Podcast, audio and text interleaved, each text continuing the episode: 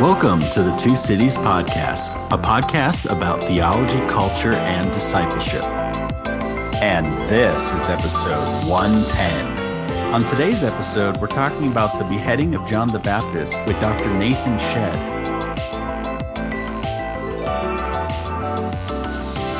Dr. Nathan Shedd recently completed his PhD at St. Mary's University under the supervision of Dr. Chris Keith and Dr. James Crossley.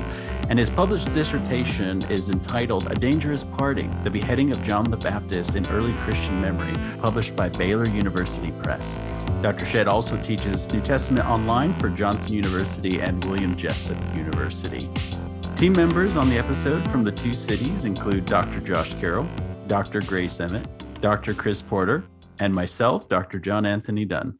So, carrying on in our Christian anti Judaism series, in this episode, we're talking about the beheading of John the Baptist and specifically the traditions that developed uh, around this graphic and, and violent story, which kind of go in some sad anti Jewish ways.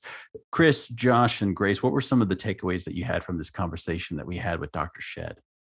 I really appreciate how we could look at the text of Mark and the story of John the Baptist and kind of figure out how that applies to us today. And, and, and I think Nathan gave us some great strategies to walk out of the text into our lives and make sure that we are intentional about the way we read texts and think about um, ancient sources and how they impact us yeah, I enjoyed this recording a lot, partly because Nathan, Dr. Shedd, um, is a very good friend of mine. So it's really um, great to have him on and to hear a bit more about his work. And I think, similarly to what Josh said, there's a part where Nathan talks about how violence begets violence.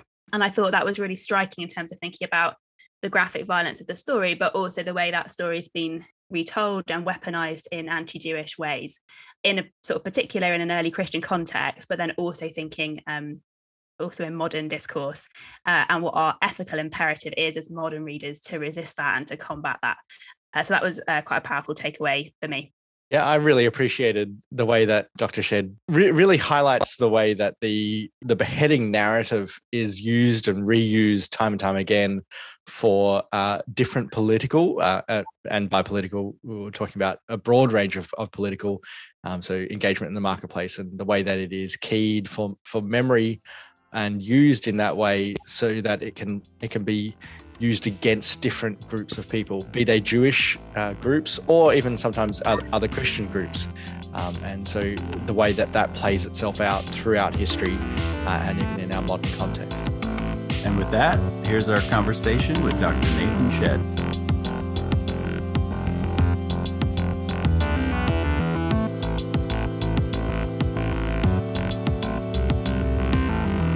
Well, Dr. Shedd, thank you so much for joining us.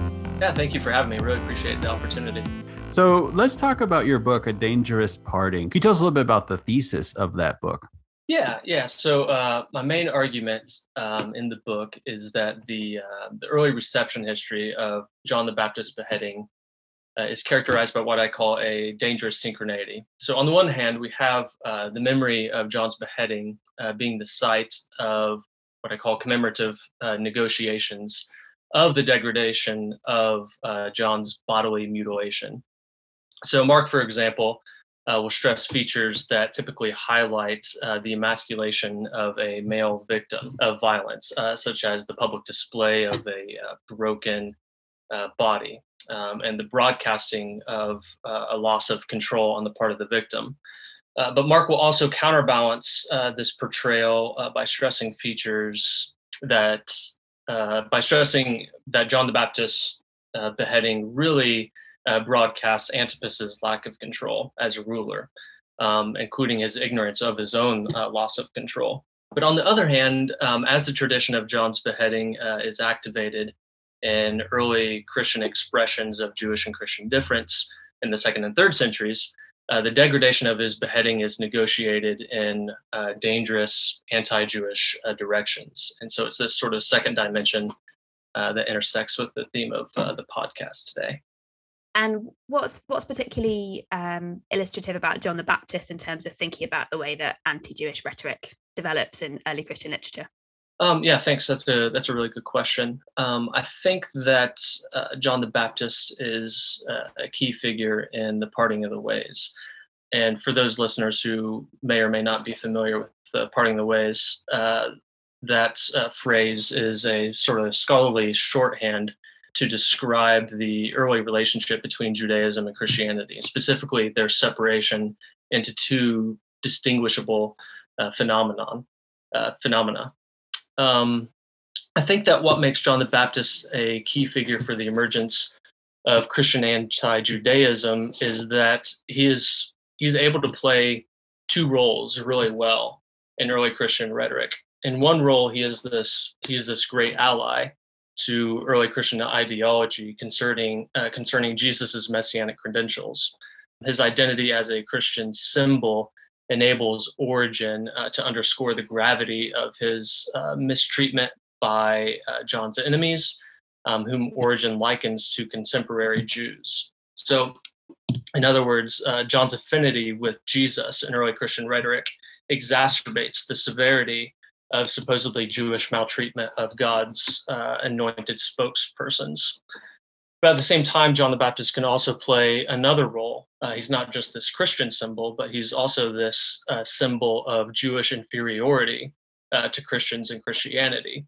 Um, and Origen is a culprit here. He sees uh, specifically, actually, in the beheaded body of John the Baptist, a portrait of Jewish inferiority uh, to uh, to Christianity. Thanks, Nathan. Um, one of the things I, I really find great about your book is that you engage not just uh, with the you know an exegetical perspective, but also uh, with the social memory of uh, John and and thinking about what not just what is recorded, but what how it was remembered. I'm wondering if can you um, run us through that approach to um, to John the Baptist, and also maybe give us a sketch a, a short sketch of his engagement within the, the memory space and and what actually happens within the text and the memory of the text? Yeah yeah that's a really good question. Um, yeah so it's really hard to boil down uh, basically uh, social memory theory uh, is an interdisciplinary uh, the- theoretical framework uh, whose theorists study the intersection of the received past and the present in individual and collective articulations of the past, right? So we have in any instance of memory, um, uh, any instance where we're activating tradition from the past uh, represents a complex interaction between the past and the present. Uh, the past can never be uh, recovered in a pristine form because the past is only ever approached from the vantage point of the present right? And the past is always remade to reflect um, the present. We can't um, remember the past in a language uh, that we don't know, um, using symbols uh, that don't mean anything to us in the present. So the past is always sort of in flux. Um, it's always going to uh, resemble uh, moving pictures, is uh, one what one uh, scholar sort of uses as a metaphor. And so, what that does for John the Baptist beheading and how I sort of conceptualize the reception of his beheading in the early centuries is it allows me to see uh, those uh, features of the gospel texts uh, that constrain uh, the amount of manipulation of the past that goes on. in this case, the inherited past, right? The gospel is not as you know the actual past, but as as themselves a received and uh, inherited past.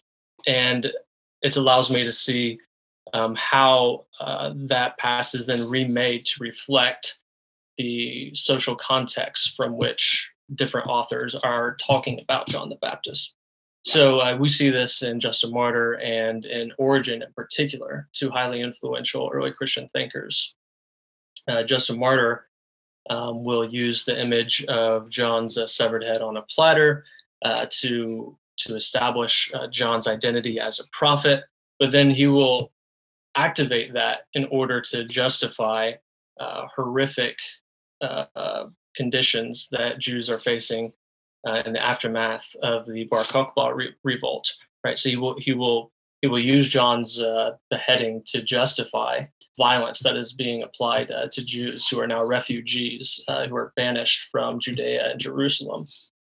So we have the past itself that is being activated, but it's also being activated in completely new ways that are beyond the contours of the first century. Yeah, and I find it interesting. Um, you've mentioned Origen and Justin Martyr. There are other examples of uh, the social memory activation. You talk about keying, they key the memory of John the Baptist for to unlock it for their audience.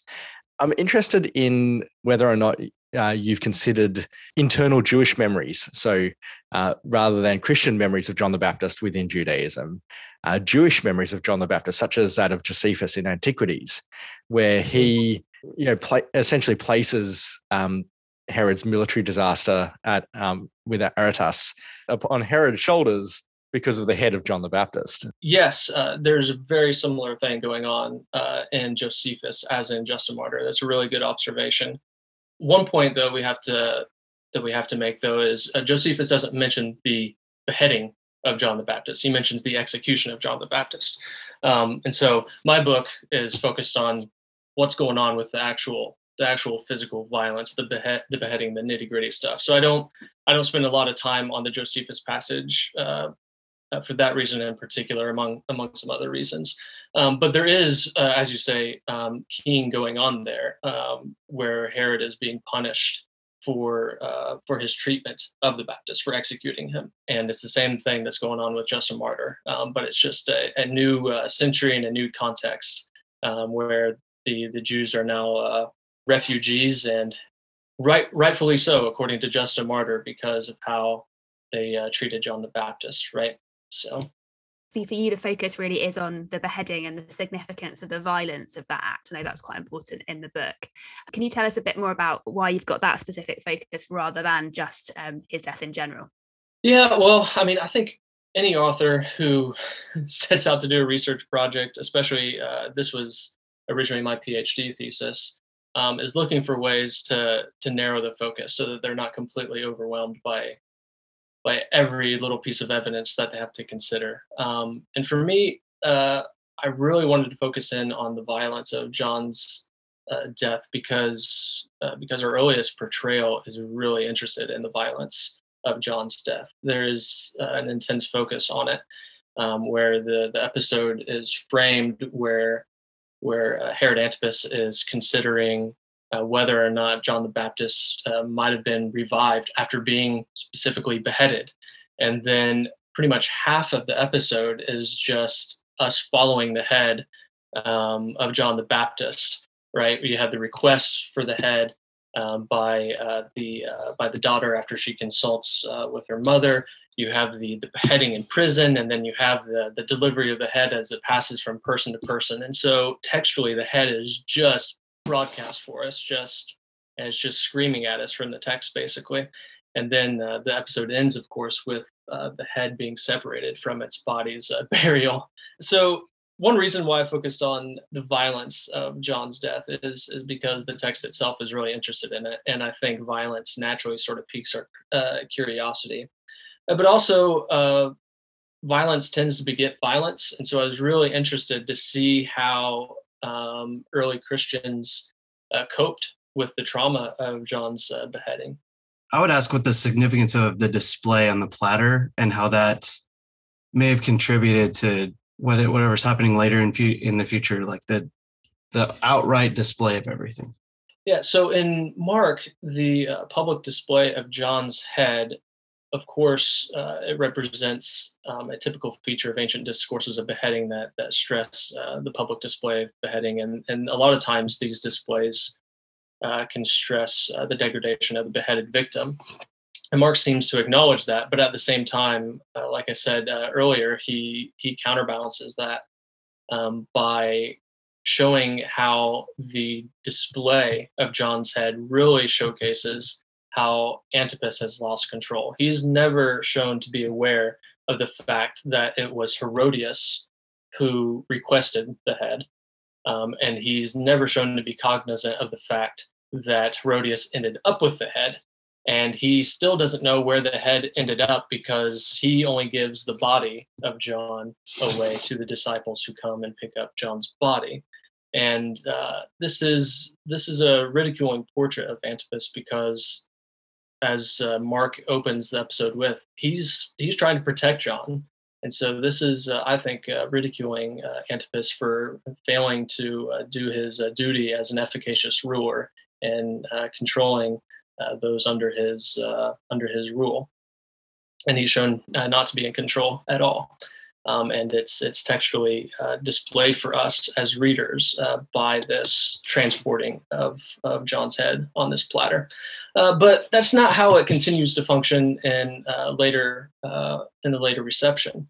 Justin Martyr will use uh, John's uh, severed head in order uh, to establish uh, John's identity as as Elijah, um, and in turn he will uh, use uh, John's Elijah identity in order to combat with his Christian rivals, but he'll do so at the expense of Jewish ideology. Justin Martyr likes to associate uh, Trypho with his uh, Christian rivals. He likes to try to liken uh, their ideologies to one another in order to present his own uh, thoughts on Christology, um, on matters of Elijah and the anointing of the Christ, and uh, matters of pre-existence. He likes to uh, associate Trypho.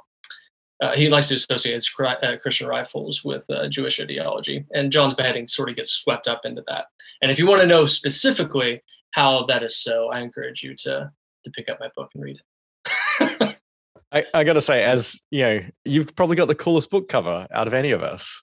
I mean, John got a Mohr Siebeck. I've got a um, Brill. I don't have a book. Out. Yeah, I don't have a book cover. I mean, that's exactly happens. like, and, but uh, the Brill series doesn't have a book cover at all. You actually get like a cover for your book.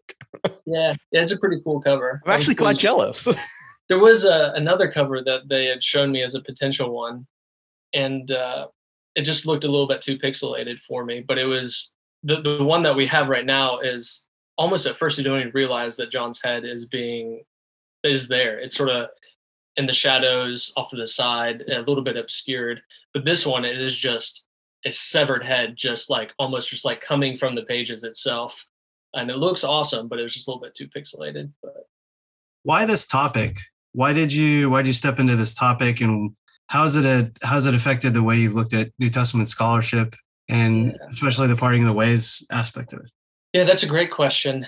Um, I sort of jokingly, anytime I get asked this question about, you know, why John the Baptist, I always like to say, well, why not John the Baptist? He's the coolest figure to read about in the New Testament. Um, I'm completely biased, of course, now, but uh, but uh, yeah, he's always he's always interested me interested me. Um, I had a teacher in my undergrad um, who had introduced uh, the relationship uh, between John the Baptist and Jesus in a historical Jesus seminar.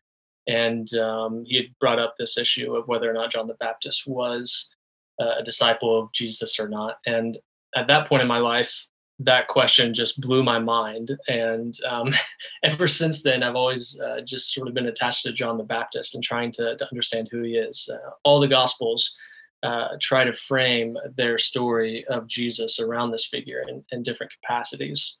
Um, even uh, the Gospel of John with this with this poetic opening uh, that has this sort of, of cosmic significance likes to insert into there hey there's this also there's also this figure john the baptist uh, he wasn't the messiah uh, but he came to proclaim you know who the messiah was that sort of thing so i think john the baptist is just uh, crucial uh, if we're to try to understand the Gospels themselves. Yeah, and then and then you asked how it uh, sort of had transformed sort of my understanding of reading ancient texts, that sort of thing. Yeah, so I grew up in a uh, quasi-fundamentalist evangelical uh, background in the U.S. Uh, that had a, a, very high regard for for Scripture and and the Bible. I remember there were times where I would be uh, reading. Um, this was uh, this was actually later on, not whenever I grew up, but still networked with uh, still networked with uh, these churches. I remember reading um, a Jewish author at one point, and um, a, a, church uh, leader came up to me and asked, you know, who you're reading, and I started to, you know, tell the church leader a little bit about uh, the author's background and how they were one of my favorite scholars, and I think they're one of the you know one of the one of the best scholars in the world right now on on historical Jesus stuff or you know this other stuff. I can't quite remember what exactly which book it was, but I remember the the church leader's response was was really unfortunate. They said that, well, they're obviously not that smart if they haven't come to faith in Jesus, um, that sort of thing. And so, whenever I got into researching John the Baptist, and I started noticing uh, these these anti-Jewish directions that the tradition started taking, and these anti-Jewish patterns of thinking that reflected a lot of what I see still in the 21st century, I I almost felt obligated to to focus in on the anti-Jewish uh, components of of the tradition's history. So there's a lot of ways that you can do an early reception history of John's beheading.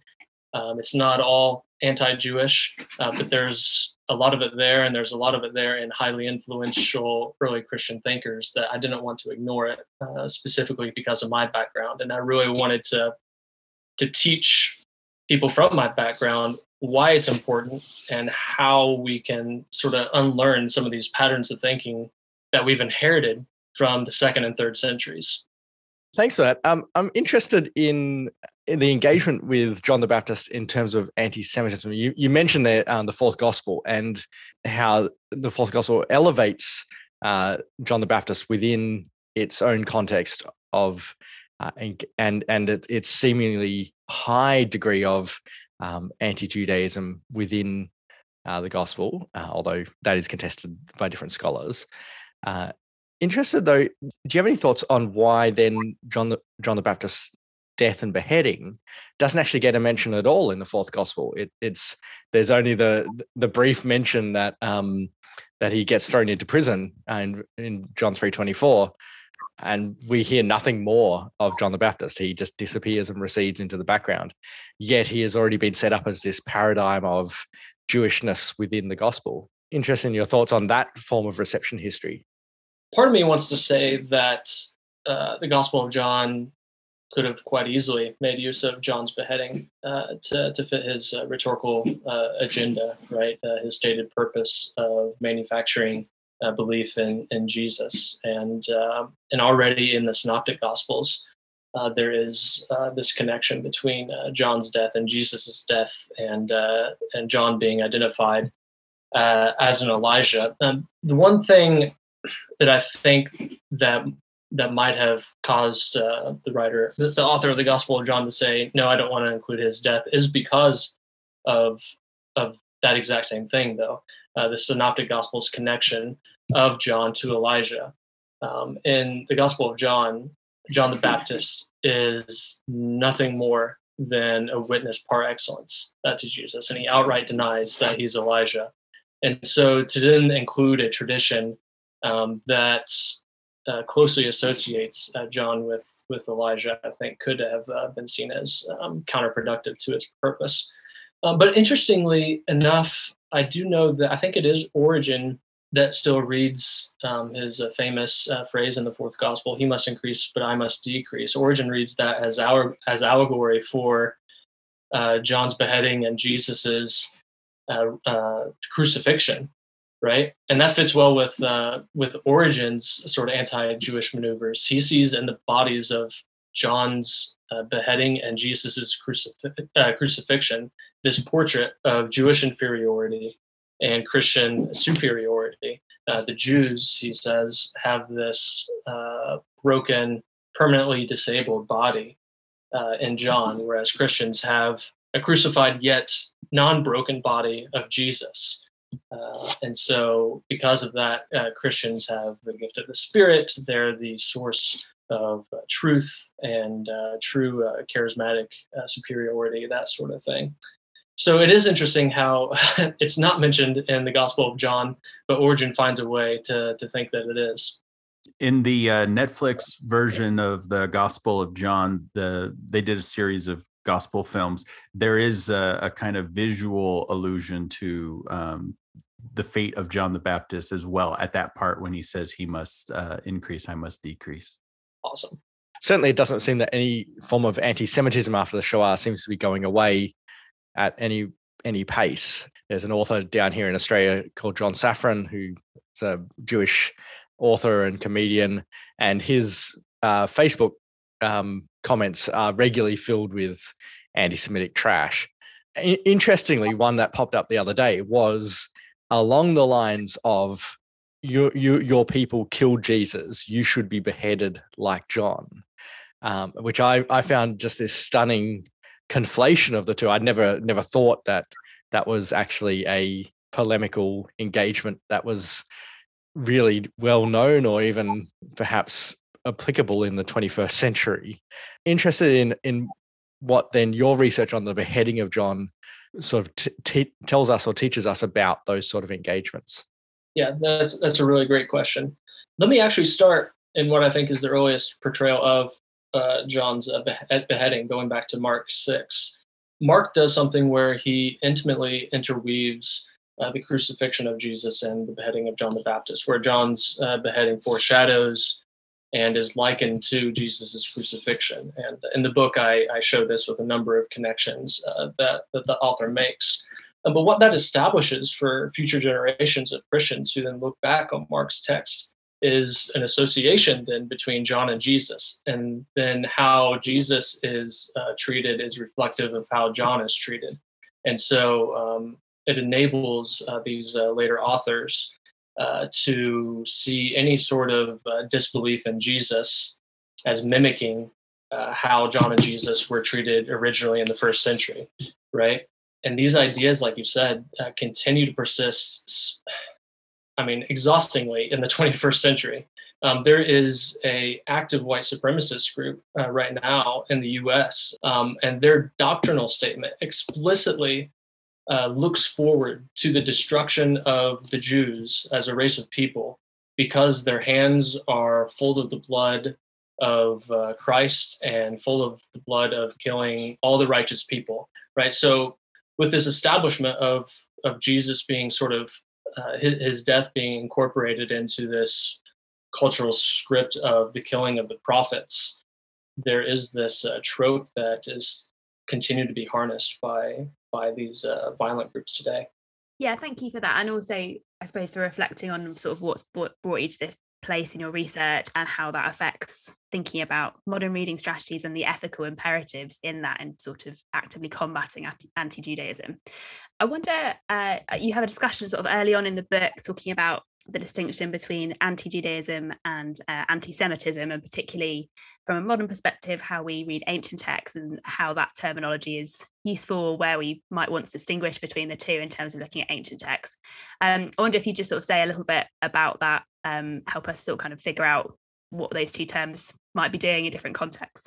Right. Yeah. No, that's a that's a great question, and it's really helpful to think about. Um, for me, um, whenever I immerse myself in the literature of anti-Jewishness and anti-Semitism, I found that in general, the term anti-Semitism tends to be associated uh, with this idea of racial uh, hatred of Jews for the simple fact that they are Jews, and that this idea is particularly associated uh, with the, the rise of Nazi Germany, right? And so for me, I didn't want to to use that term in reference to ancient texts uh, to avoid any sort of anachronistic overtones that that uh, that, that term can elicit. So I I stuck to the term anti-Jew, uh, anti-Jewishness, or anti-Jewish, or anti-Judaism, Christian anti-Judaism, um, to describe the uh, construction of cultural systems that construe uh, Jews and Judaism according to uh, negative stereotypes, uh, to uh, these uh, compressed sort of ethical codes, uh, Jews being less ethical than,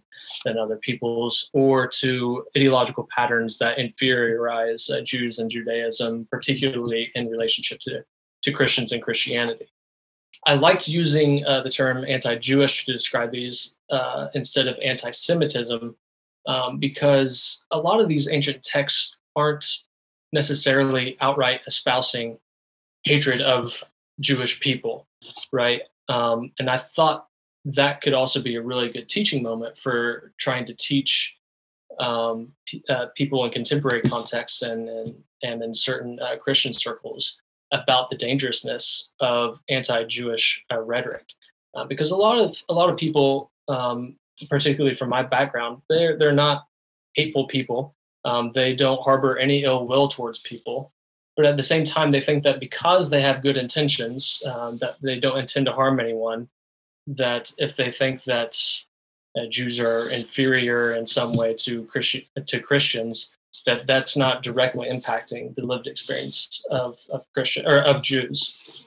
So I really wanted to com- combat that idea and show how uh, seemingly innocuous ideological patterns of thought are really actually inherently dangerous because they can fuel, they can authorize, and lend approval to uh, the negative experiences that Jews continue to, to to face today. Thanks. I think I think the that delineation between anti-Judaism and anti-Semitism is actually really critical, and this t- ties in with your work on social memory in that to read all forms of ancient anti-Judaism as anti-Semitism within the context of a post-Holocaust frame uh, means that we we end up reading things back into the text that that weren't there. Yeah. Conversely, then some scholars have argued that uh, you can't say that many of these texts are anti-Jewish if they are Jewish mm. themselves. So thinking, you know, very concretely, uh, Josephus's mm. Antiquities of the Jews seems to frame certain things as the Jewish, the fault of the Jewish people, it, as we talked about earlier, with uh, Herod's defeat at, um, being the result of his execution of John the Baptist. What What are your thoughts on Jewish anti-Judaism? I mean, does does that category even exist? Uh, can it exist? No, that's a really good question, and it's really complicated. Um, I think uh, I've been reading a lot actually in critical race theory uh, here recently, and uh, they they talk a lot about how uh, you know self hatred is also possible, or self inferiorization, internalizing sort of uh, self inferiorization is is possible as well. So I do think it's possible for for Jewish texts themselves uh, to to also espouse ideas that that Christians then can capitalize on and, and become forms of Christian anti-Judaism. But we have to also be careful there that we're not then just putting blame back on Jews for any sort of negative experiences that they face as well. So it is really, uh, really complicated um, in that respect. I think yeah, you've really highlighted the complexity of the issue. I mean, okay. we're we're reading these things two thousand years on um, from mm-hmm. from their well, nineteen hundred years on, miners from their authorship to try yeah. and get us ourselves back into the text is actually quite a difficult task. Yeah, it's also it's also one thing for there to be Jewish traditions that that existed in antiquity about how you know certain uh, disobedient Jews you know killed you know God's prophets like Isaiah in the past. I mean those traditions exist, but it's another thing then for someone to take that and to then justify centuries later uh, the violence uh, that is being applied to Jews, right? So that's that's really uh, where where I, I sort of come into play on on this conversation is it's it's one thing for for even Jewish sources to say that uh, you know the spirit is you know no longer among among the people. I think that you can find that in some rabbinic sources. It's another thing then for Christians to take that as an essential way for them to construct their identity by by saying, "Oh, Jews don't have the spirit, we do," and using uh, Jews as just sort of this launching pad to to announce their own superiority. So I, I think there's some there's some room for some differentiation there as well. So, Dr. Shedd, having uh, identified these different patterns of um, anti-Jewish rhetoric in ancient texts and tracing that into, um, I guess, sort of some forms of modern rhetoric, and we've talked a little bit about a couple of examples of that um, in this recording. Um, how do we move into sort of thinking about strategies for actually dismantling that, for combating that um, within Christian communities and more widely? Uh, thanks, Grace. Uh, that's that's a really good question. Um, one of the uh, main ideas in the book is that um, any articulation of the past represents this complex interaction, right, between the received past and the uh, present context from which uh, any active memory takes place.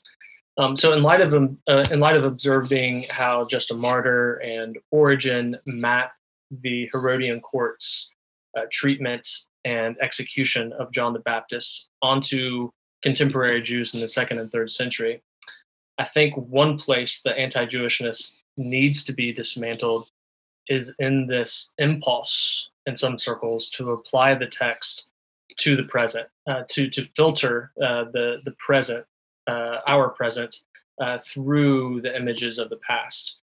Um, don't get me wrong. I'm not saying that uh, you know if for those that hold New Testament texts or um, early church fathers as as authoritative for interpreting sacred texts that people should stop trying to apply the text to their life in some capacity. Um, what I'm saying is that we shouldn't be under any obligation to recreate harmful patterns of thinking that have been proven uh, to cause harm uh, to uh, to Jews throughout history.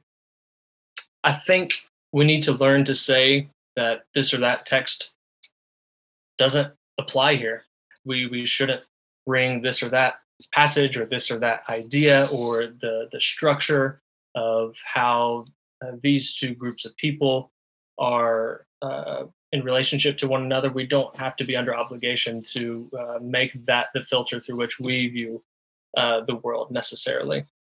Um, we need to learn that ancient textual portrayals of non-cross non-cross uh, following Jews and Christians are highly polemical, um, and that they often caricature uh, their opponents, uh, their Jewish opponents. Um, I think that we can uh, we need to resist uh, expressions of identity that re- that rely on a negative Jewish foil.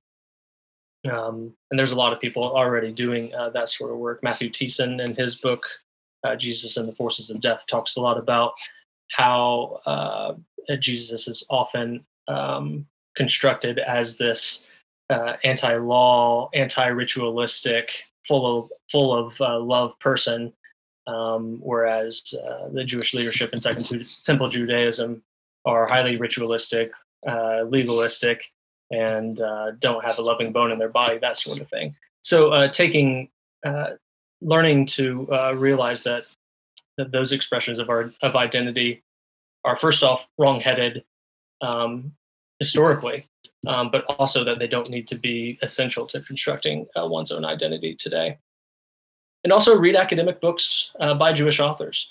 I think one way that if if one has grown up in a context where anti-Jewish uh, modes of thinking persist, where implicitly maybe people don't realize that they think uh, Jewish ideology is inferior to Christian ideology, uh, or uh, or Jewish uh, ethical codes are inferior to Christian ethical codes.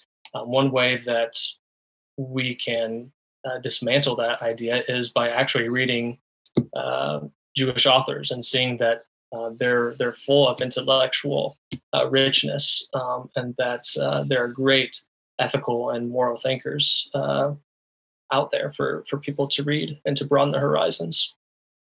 Well, Dr. Shedd, thank you so much for joining us to talk about the beheading of John the Baptist and the tradition and how it developed in early Christianity and some of the sort of sad anti-Jewish ways in which that that developed and was utilized, and for thinking about modern articulations of anti-Judaism within Christianity and how we can avoid some of that. Just really appreciate having you on for this.